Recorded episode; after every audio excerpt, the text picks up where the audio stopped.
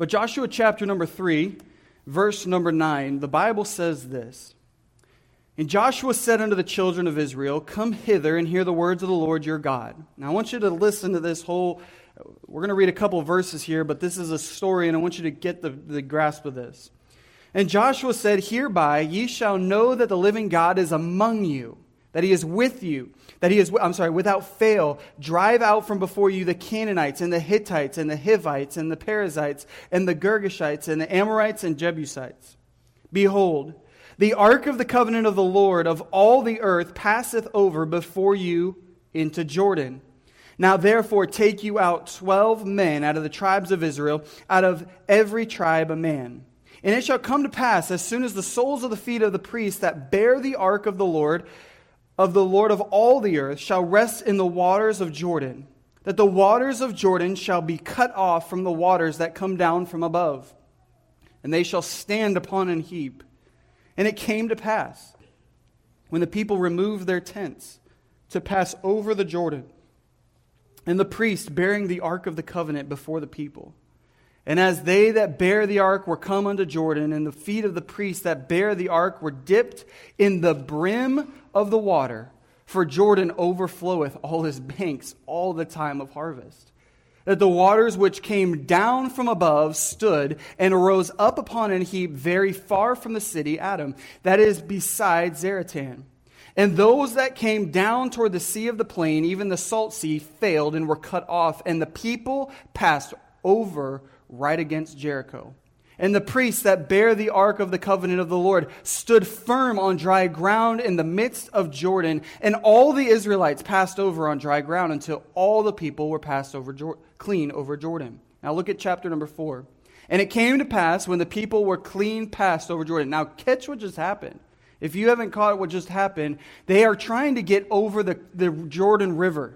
And they're trying to get through to get over towards Jericho. Now I'm going to pick up in verse number two. They've now made their way over to Jer- uh, across the Jordan River on dry ground. Verse number two Take you out 12 men out of the people, out of every tribe a man, and command ye them, saying, Take, uh, take you out of the midst of Jordan, out of the place where the priest's feet stood firm, 12 stones, and ye shall carry them over with you and leave them in the lodging place where ye shall lodge this night. Then Joshua called the twelve men whom he had prepared of the children of Israel out of every tribe of man. And Joshua said unto them, Pass over before the ark of the Lord your God into the midst of Jordan.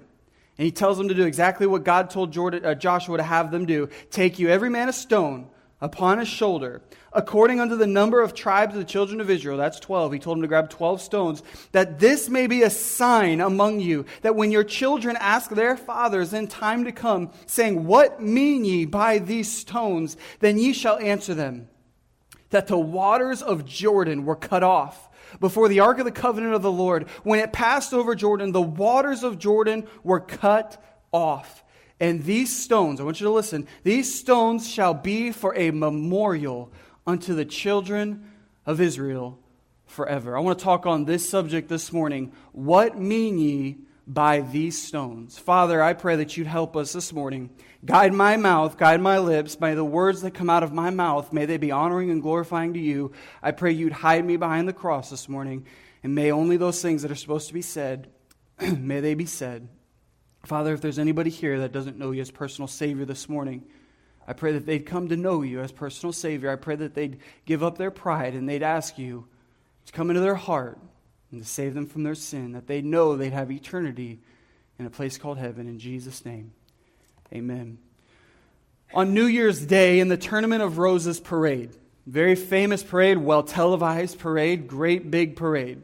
Many, many years ago, there was a float and this float was going on through. It seemed to be about in the middle of the parade, and this float was moving on through. The parade was going just as planned. It was perfect. And if any of you put on a big event, you know more than anybody, putting on a big event, if something like that, if there's one little minor, well, for example, screens this morning. One little event, one little minute detail that does not go according to plan, everything else is out of place. And so in this Tournament of Roses parade, I don't want to be the guy that has to plan how fast each, each float's got to go. I don't want to be the guy that plans where every float is going to start. I don't want to be the guy that has to rope off every bit of a road that they, that they drive down. I don't want to be that guy because I guarantee you something's going to go wrong. Well, that just happened this Tournament of Roses parade. I want you to think about what happened. Here's what happened. This, these floats were going, and in the middle of the float, in the middle of the parade, there was this float. And this float ran out of gas. In the middle of the parade, in the middle of the road, in the middle of all the floats that still got to go behind him, he runs out of gas. Now, if you know anything about this parade, there's no going around, there's no skirting off to the side and changing a flat tire. You don't do that. You gotta, you're stuck. And so they had to sit there and they had to wait and they had to wait and they had to wait until someone could go to the local gas station and get some gas and fill up their, their float with gas. Now, this is a funny story. It's all well and good. But here's the ironic part of this whole story. The float that ran out of gas, some of you have heard the story before, the float that ran out of the gas represented the Standard Oil Company. And we think that's all funny and good, and it is funny and good. The Standard Oil Company, the company that is representing, they've got it. They've got the oil. Like, come get the oil. They're not even tapping into the oil that they have. And let me tell you something. We laugh at that story. It's hilarious. It's great that an oil company runs out of gas in the middle of a big parade and people are stuck behind them. But we as Christians are just the same way. We have the potential to tap into a God who has all the power in all the world. We have access to that God, and yet we live a life down, depressed, and in the dumps. We live a life that act like we can't do a single thing in the world because we don't have access to the greatest thing in all the world, the God that created the world. Christians have access to the greatest power source in all the world, yet we find ourselves constantly not tapping into that power. I mean, think about it. We're talking about the same God that created everything you see this morning. That's the God we're talking about. We're talking about the God that spoke all of that into existence. We're talking about a God that sent a flood to cover the entire earth. That flood, that same God is the God we're talking about. The same God who protected Jonah when he was in the belly of the whale. You remember that God? Remember the God that protected Daniel when he was in the lion's den? A couple weeks ago, we talked about Daniel in the lion's den. And I'm amazed at how God protected Daniel in the middle of all these hungry lions that didn't get fed very often. And there, he's in the middle of all these hungry lions. And and yet he did not get eaten. Think about it. That's a, that's a miracle. The reason they do that is because the first thing those lions do is they chomp on what gets thrown in there. And God protect him. That's the God we're talking about. The same God that was with Shadrach, Meshach, and Abednego in that fiery furnace. That same God, the power of that God is who we're talking about. The same God who fed 5,000 people with five loaves and two fishes. The same God that made the blind see. The same God that we know is the God that of the power that we're not tapping into. But man, we have a powerful God. This week, putting this together and just thinking about God, I got up early this morning. And I started thinking about how powerful God is. Man, the God that we serve is so powerful. I mean, everything that we see came from God. He spoke it, and it was here. But oh, how little we proclaim it. You know, we have that power source, just like that Standard Oil Company, they didn't tap into it. We don't tap into it, but if we do tap into it and we do get that power of God in our life and it's evident as a part of our life, we don't talk about it. There's people all around our community that don't know about the power of God in my personal life. Why? Because I, it's not as evident as it ought to be in my life. The power of God isn't shown as it ought to be. I'm not out here, listen, I'm not out here proclaiming a God that's been in the grave, that's still, that's still sitting there, is dead and is, is dying and, and has all the, all the, the wrap around him and is still dead. I serve a God and the power, I serve a God that is so powerful, he defeated death he defeated hell and he defeated the grave. That God, the God that rose, the one we celebrated a couple weeks ago from Easter, that God is the God we serve. And that God loved me so much that he sent his only begotten Son that whosoever believed in him shouldn't perish, but would have everlasting life. And this morning, if you're here and you don't know that God, and you may sit, you're sitting here and you're saying, I don't know that God. I don't really know the full understanding of what that God can do. Let me tell you, He can change your life. He has the power to speak everything you see into existence, but He doesn't just have that power. He has the power to change your life. I've seen it. I've seen God take lives that have been completely destroyed, and I've seen what God can do with a life that is completely yielded to Him. Work in the ministry, you'll, you'll see it. I guarantee you. God will, you will see God do amazing, wonderful, awesome things in the lives of people that just completely yield themselves over to them, over to Him. And I'm telling you, this God is so awesome. But I want you to go to our text for a second. Go to Joshua chapter number 4. I want you to look at what happened in this passage. We talked about how Joshua, the Joshua and the children of Israel, by the way, this is right after Joshua takes over from Moses, if you're catching where we're at in Joshua. This is like one of the first things that happens after Joshua takes over from Moses. The children of Israel have been wandering for 40 years in the wilderness, and we pick up right here. And I want you to look at verse number 4, er, and chapter number 4, because now they have just walked through They've walked through the Jordan River on dry ground. And in a little bit, we'll talk about how awesome that is. But they walk through the Jordan River on dry ground. And now God tells Joshua, I want you to look down at verse number four. It came to pass when all the people were clean passed over Jordan. Now they've gone through the Jordan River. The Lord spake unto Joshua, and he said this Take out 12 men out of every tribe of man and command them, saying, Take you out of the midst of Jordan, out of the place where the priest's feet stood firm, 12 stones. Okay, like why, why am I getting stones right now? He says, Take out 12 stones, carry them over with you, and leave them in the lodging place where you'll lodge this night. So Joshua got the men together, and look at verse number uh, 5. Joshua said unto them, Pass before the ark of the Lord your God in the midst of Jordan. Take you up every one of you a stone. He's making the commandment. He's telling them what God told him to do. Take up a stone upon your shoulders. So mind you, these aren't just little tiny stones. These are like big st- stones that they're putting up on their shoulders. And he puts it up on his, they're putting them on the shoulders according to the number of the tribes of the children of Israel. But number six, verse number 6. Why are they doing this? that this may be a sign among you. That when your children ask their fathers in time to come, What mean ye by these stones? And you'll answer them, that the waters of the Jordan were cut off before the ark of the covenant of the Lord. When it passed over Jordan, the waters of Jordan were cut off, and these stones will be a memorial unto the children of Israel forever. Notice what he says. He's like, hey, guess what? You just walked across the Jordan River on dry ground. That's a miracle. I want you to take these 12 stones and I want you to put a memorial up. I want you to take 12 stones out of the middle of the Jordan River and at where the feet of the priest stood, and where you could walk by. And I want you to take these 12 stones and I want you to put them where you're going to stay tonight. And I want you to put up a memorial and I want it to stay there.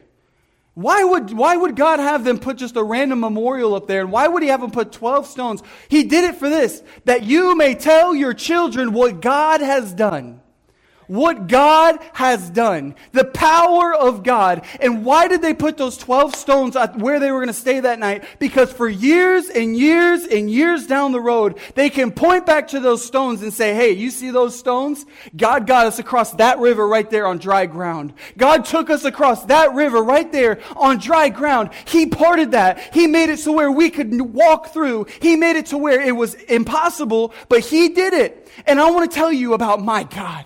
And that's what the children of Israel, that's how it happened. He told them, take those 12 stones, I want you to put them there, and I want you to talk about power that I have. That God, our God, the same one that you and I pray to, the same one that you and I have a relationship with, that God made it to where the children of Israel could cross that river on dry ground. Amen. I want you to look at this this morning. What mean ye by these stones? Number one this morning, God's power before. I want you to hear me out. Turn back to Exodus, if you bear with me for just a second. Turn back to Exodus chapter number 14 with me. I want to tell you a story. Something very awesome happened in Exodus chapter number 14. Exodus chapter number 14, let's go down to verse number 13. Moses said unto the people, Fear ye not, Stand still and see the salvation of the Lord, which he will show to you today. Hey, we're talking about the power of God. For the Egyptians whom ye have seen today, ye shall see them again no more forever. Remember how the children of Israel were in captivity in, in Egypt? Okay? Remember how they were stuck as slaves? And God's about to bring them out of Egypt, and God is going to use Moses to take them out of Egypt. And I want you to follow this for just a second. He says in verse number 14, uh, 15, the Lord said unto Moses, Wherefore criest thou unto me? Speak unto the children of Israel that they go forward, but lift thou thy rod, stretch out thine hand over the sea, and divide it, and the children of Israel shall go on dry ground through the midst of the sea. Does any of this sound familiar? Almost like we just heard that the children of Israel walked across the river on dry ground. But back in back 40 years ago, before they went into the wilderness, they're walking through the Red Sea on dry ground.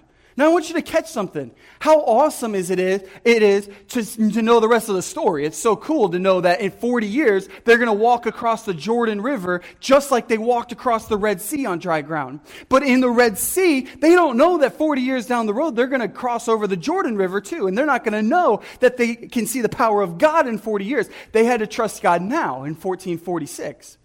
I want you to catch me for a second.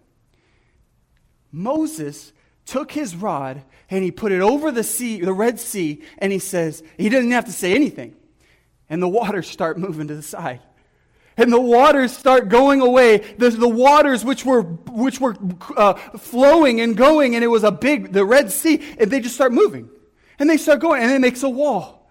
And now the children of Israel can go across the Red Sea to get away from the Egyptians and to run away from what the, the captivity where they were. And God says in verse 17, I will harden the hearts of the Egyptians, and they shall follow them, and I will get my honor. I will get me, and uh, they shall follow them, and I will get me honor upon Pharaoh and upon all his hosts, upon his chariots and upon his horsemen.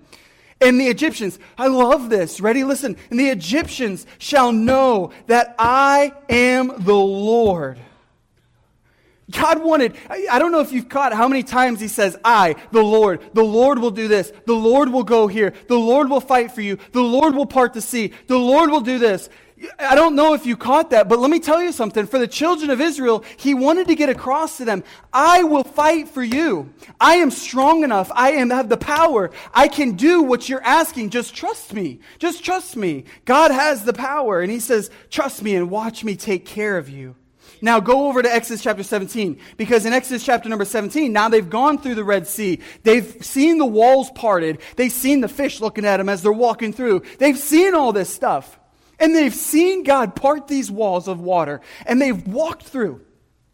And now in Exodus chapter number 17, it starts out with the people complaining. They've just seen God do some of the craziest things that any human being probably has ever seen. And now they're like, yeah, we don't have enough water.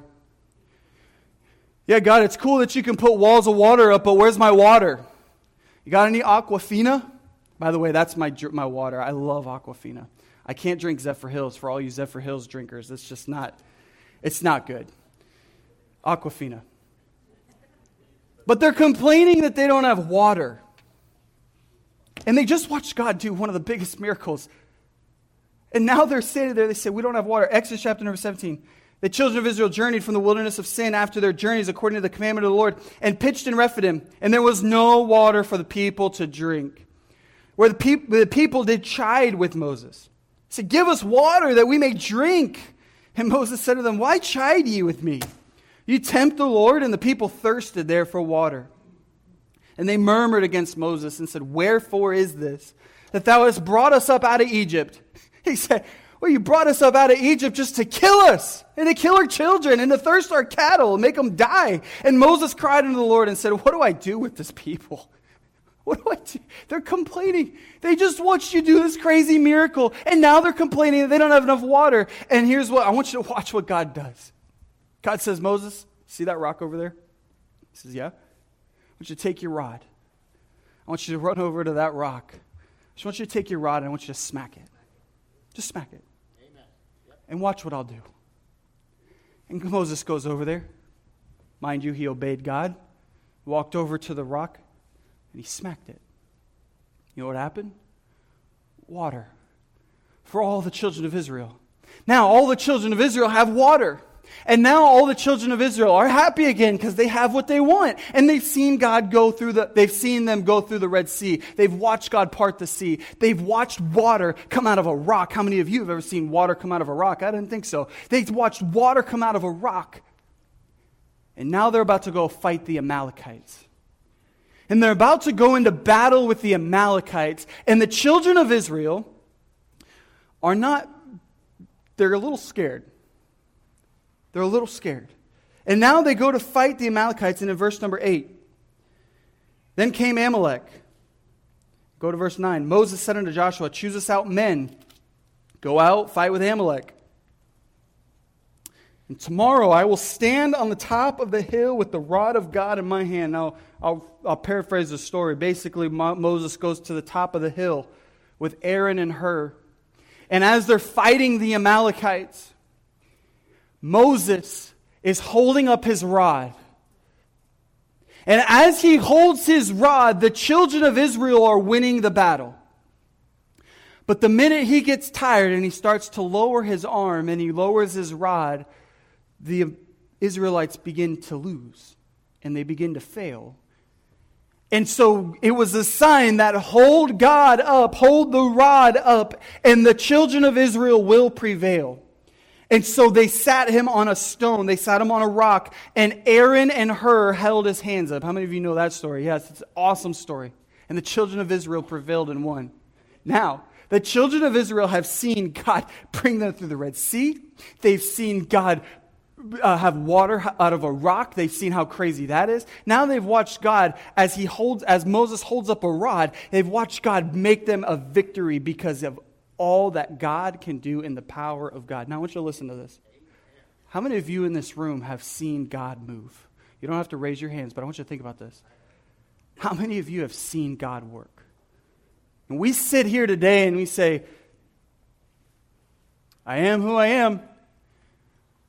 Let me tell you something. The power of God has been evident in, in every single person's life here this morning.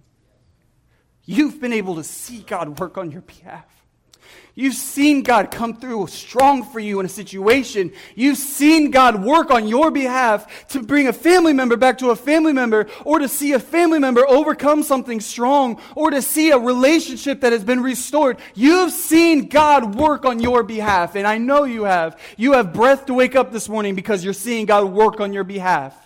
And I want you to think about something. God, the power that God had back then is the same power that God has now. That the same God that brought the children of Israel through the Red Sea, brought them through the Jordan River, that's the God we serve. And we've served the God that has brought you through the valley. The same God that's brought you through that struggle. The same God that brought you through all those things that maybe you've faced and you've struggled with and you've battled and you've fought against. That God brought you through. But yet we're like this. Not a single person knows that God brought us through. Not a single person knows that it was God. In fact, someone comes to you and says, Man, what a bunch, that was a great amount of willpower that you had to get through that. Why, yes, it was, if I do say so myself. Why, yes, it was. I did do that on my own. I did get through that battle. I did fight that fight on my own. I did get through that by myself. No. Every single one of us has seen the power of God move, and yet at the end of it, we say, No, no, that was me. I, I did that. I fought that. I, I did that battle on my own. God's power before. Share about how God has brought you through some of those things. Man. But I want you to look at number two God's power now. God has God's had power. We watched him bring them through the Red Sea. But now we're in the Jordan River. You ready? We're in the Jordan River, and now we got to cross the Jordan River. And these Israelites, they know what it did their fathers and their mothers did, how they were brought through the Red Sea. And now they got to cross the Jordan River. And I want you to catch what happens. I don't really think we truly understand how big the Jordan River was. We think the Jordan River, like, okay, I got to get from here to the back of the auditorium. No, the Jordan River wasn't that small. In fact, if you look in, uh, turn back to Joshua with me. If you look in Joshua, chapter number, I believe it's uh, in chapter 3, but if you look at it, It said it was at the time of the harvest. Ver, uh, chapter number 3 and verse number 15. Towards the end, it says, For Jordan overfloweth all his banks all the time of the harvest. Now, listen to this. It is estimated that at the time of the harvest that it's talking about here, which was its uh, heavy season, rainy season, busy season, right? That time, it's estimated that that river could have been as wide as two miles long. And some of us think, well, God did a great job. He got them from there to the back of the auditorium. No, he, he took them through a Jordan River that was about two miles wide. It's estimated that, it, by the way, it's the rainy season, it's crazy season, and so uh, it was, it was uh, flowing very heavy. It was pretty heavy. And now it's not just flowing heavy, it's not just two miles wide, but it is said at some point in the middle, it's anywhere from 100 to 120 feet deep. And now these Israelites have got to walk through that. And can, let me just, can we be the Israelites for a second? Let's walk up to the Jordan River, two miles wide, 120 feet deep, flowing in the middle of harvest season. And you want to tell me that we're going to walk through that, right? We're going to walk through that. Our God's going to bring us through that. If we look at the Jordan River and we say, no, no, that ain't happening. God's, there's no way I can get through the Jordan River. There's no way I can walk through that. Are you kidding me? Are you crazy? Are you, are you insane right now? No, I don't think we would do it. I really don't think that if, if we were to stand at the Jordan River right now and we were to say, as you walk, God will part the water, I don't think we do it. But I want you to notice how God works. In Exodus, when we watched the Red Sea get parted, who stood out and held their rod? Moses did, right? Moses walked out and he held his rod, and when he held out his rod, the water started to part. Want you to notice what happens here. Joshua doesn't go and he doesn't put his rod over the water and the water doesn't part. That's not how it happened. Watch what happens. You see the obedience of the people as they walk into the water. As they, uh, so the waters which came down from above rose up upon a heap very far from the city. Verse number 16. In the waters, it was as the people stepped in the water, the water started to to move. As they made another step, the water started to move. As they made another step, the water started to move. And as they made steps, watch me, in obedience, the water started to part. I want you to listen for a second. God was trying to teach his people obedience. 1 John chapter 1 verse number 7, but if we walk in the light as he is in the light. We have fellowship one with another, and the blood of Jesus Christ, his son, cleanses us from all sin. Notice that it says, when we walk in the light that God's given, you know, I want you to, it goes like this.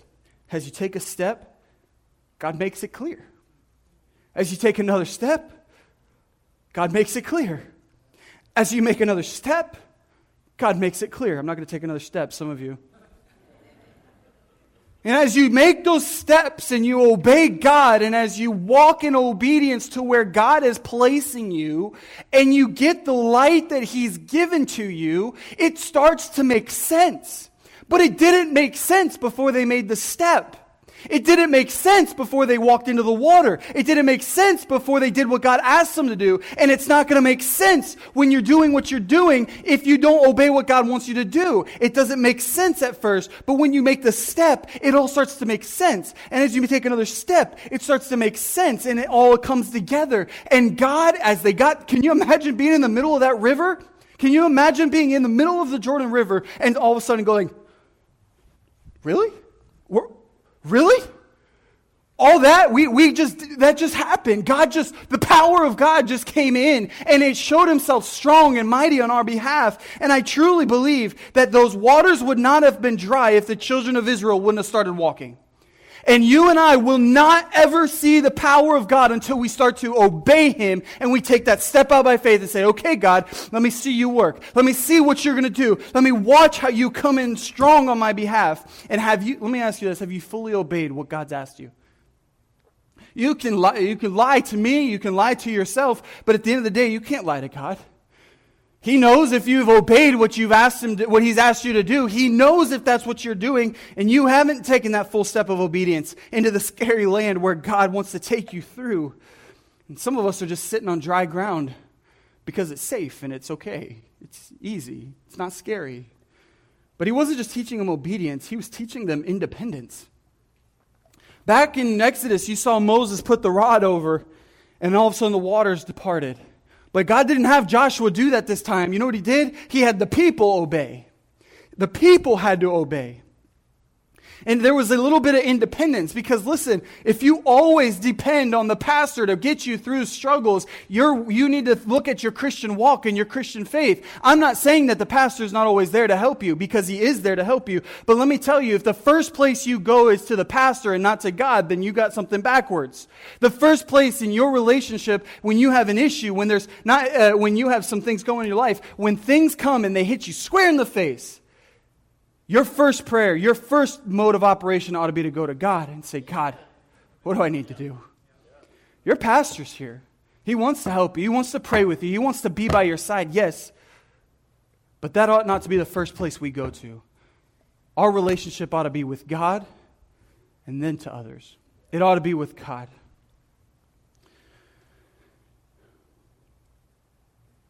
God wants to show himself strong on your behalf.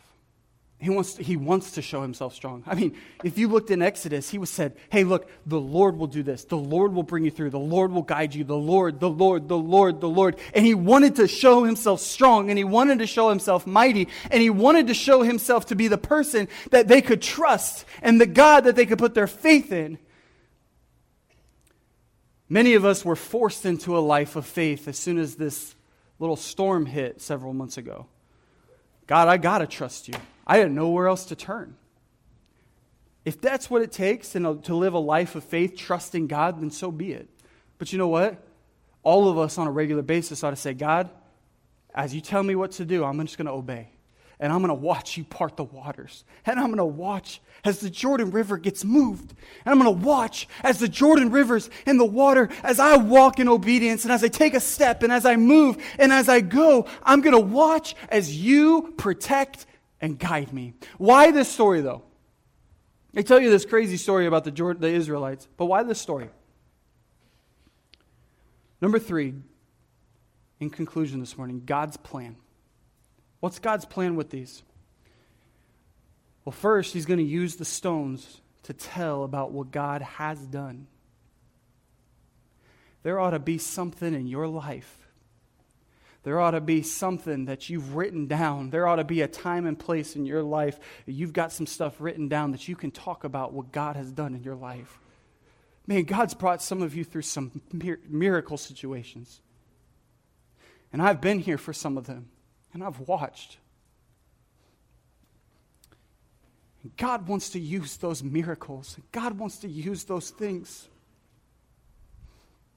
He wants to use it for the betterment of other people.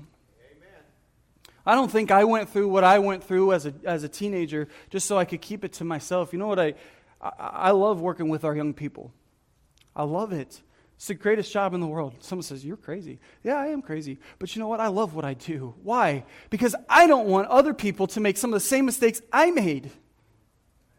And some of the things that you've, you've seen God do and some of the power that, and the power of God that you've seen in your life, it's like it never happened. Use the stones to tell about what God has done in your life. Write some things down. Have some things that you can talk about because God has changed your life. He's changed you. But don't just use the stones to tell about what God has done. Use the stones to tell about what God is doing now. Is God doing anything in your life now? I hope you can see it. Too many times we just look around and we say, go, God, what are you doing? Is it really anything going on? But God, thank you for the breath that I have this morning. That's something to be thankful for. Hey, the breath that you had when you got up this morning, that was given to you by God. The very lungs that you used to breathe were made by God. Use the stones to tell about what God has done. Use the stones to talk about what God is doing now. But lastly, use the stones, this is most important, to share Christ. God has changed. I've seen the lives changed by what God can do. I said earlier, when you yield, fully yield yourself to God, I can tell you, He'll change your life. He'll change it. And I want you to listen. Because at the end of the day, God changed your life. And I use this illustration all the time because I heard it and it's stuck in my head, so maybe it'll stick in someone else's head. But God didn't just save me so that I could just be saved. That's, there's, there's no, what is that all about? If He would save me just to be saved, and He saved me from a life of sin, uh, going to hell, He saved me from that, a life of, of misery. He saved me from that. But if He just saved me from that to save me from it, why didn't He knock me on the head with a baseball bat and take me to heaven as soon as I got saved? Why didn't He do that? He did that because He wanted those stones to be used so you could share Christ with someone. You all have a testimony in this room. If you're saved and you know Jesus Christ is your personal Savior, you've got stones to share about. There are stones in your life that you can take and you can say, hey, let me tell you what God's done in my life. Let me tell you, I, I probably wasn't the person that God, the people thought were going to be saved. I probably wasn't the person people thought were going to be sitting in a church on a Sunday morning listening to a crazy young man preach about gospel, about the gospel. I probably wasn't that man. But can I tell you, God changed my life. God changed my life. And every single one of us in this room, if you're saved, you know Jesus Christ is your Savior, you can share the love of Christ with somebody. Amen. You can invite them to church, you can hand them a tract. But I'm going to tell you something. God didn't just bring you through those valleys and those trials and those, te- those tests, and He didn't bring you through all of that, and He didn't show Himself strong on your behalf just so you could hold it in and keep it all to yourself. No, you know what God did? He said, I'm going to save you because I want you to tell others about me. Because I want you to talk about how the Lord has changed your life.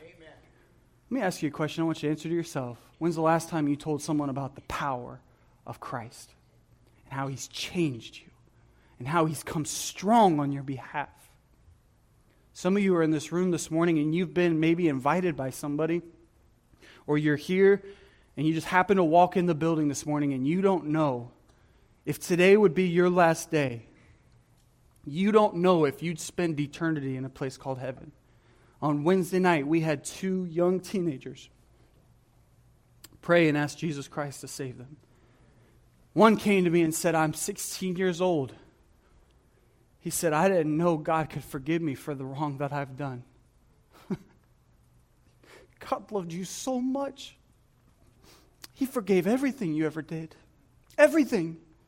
He loved you so much that the only son he ever had came to this earth to die so that you and I could spend eternity in a place called heaven. And when I was seven years old, I got on my knees before God and I said, God, I know I'm a sinner. I know I can't save myself. I know that if I were to die right now, I would not spend eternity in a place called heaven. But God, would you come into my life, forgive me of my sin, and save me? And you know what? Romans 10:13, whosoever shall call upon the name of the Lord shall be saved. Amen. And if you're in this room today, it's not by chance. It's not by accident, but it's because God placed you here. God put you here so you could hear what His Word says about how you can know 100% sure that you're going to spend eternity in a place called heaven. I'd like everybody's head bowed and everybody's eyes closed. Father, we're so thankful for what you've done in our hearts this morning. Thank you for this passage of Scripture. Would you help and guide us as we move forward in the coming days? Everybody's heads are bowed and their eyes are closed. I'd like to just ask a couple questions this morning. You say, Johnny, I, I'm here this morning, and I really don't know if I were to take my last breath today, I, I don't fully know, 100% sure, I can't say with for sure certainty if I were to spend eternity in heaven. I, I, I can't say that for sure. I wish I could. I want to be able to do that, and I don't know for sure, but I really would like to know. I'm not going to embarrass you. I'm not going to call you out. I just want you to slip your hand up. If that's you, would you just slip your hand up? I'm looking all over the building. If you say, I don't know Jesus Christ, I don't know if I'm going to spend eternity in a place called heaven, would you just slip your hand up? I want to pray for you. If you're here this morning and you say, you know, Johnny, God's changed my life. He's made a huge impact on my life. He's done some things for me that nobody else could have ever, ever, ever done. and you want to give a testimony to God, would you just slip your hand up all over the building? My hand's raised this morning. Amen. Hands all over. You can lower your hands. God's come through on your behalf. God has shown his power on your behalf. So, the first thing this morning is this How many of you would come to this altar this morning and just give God thanks? Just say, God, thank you. Thank you for coming in strong on my behalf. Thank you for showing me your power and how strong you really are. Some of you this morning, you've seen God work and you just raised your hand to testify about it, but some of you have been closed lip about it. I'll be the first one to tell you, and I'll be the first to admit, I wish I wouldn't be so closed lip about what God's done in my life. It's as simple as sharing my testimony with somebody. It's as simple as sharing my life story about how God has changed me and come through strong. And how many of you this morning would make a commitment to say, I know that maybe I haven't been doing what I've supposed to been doing, and I haven't been as strong of a witness, and I haven't been strong in the power, talking about the power of God, but today I'm making a commitment and I'm setting these 12 stones out, and I'm going to say, God has changed my life, and I'm not going to be ashamed of it. How many of you would make that commitment with me this morning and say, Pastor Johnny, I want to commit to being the testimony I ought to be? Would you raise your hand all over the building? Amen, amen. All over the building. This morning, I challenge you. It's one thing to make a commitment in your seat, but to come and to ask God and to take that step and say, God, I need to make this commitment this morning. Would you help me? If God's moved on your heart and you've made a commitment or you would like to just thank God, this altar's here. Man, I'm so thankful for what God's done in my life. I'm so thankful. If you're here this morning and you don't know Jesus Christ as your personal Savior and you, didn't, you were just too bashful to raise your hand, I'll be standing right here. And I'd like to just talk with you. I'd like to answer your question. I can put you with a counselor. They can show you some things. They can help you and guide you through some things. Maybe you're here this morning and you'd like to join Calvary Baptist Church, or you need to be baptized. You know you've accepted Jesus Christ as your Savior, and you need to follow Him in believer's baptism. And you say, That's me this morning. Would you just come? Come talk to me. I'm going to get you with somebody. We're going to get some things in your hands, and we want to help you. Father, thank you so much for this time that you've given to us. I pray that you'd help us now. In Jesus' name.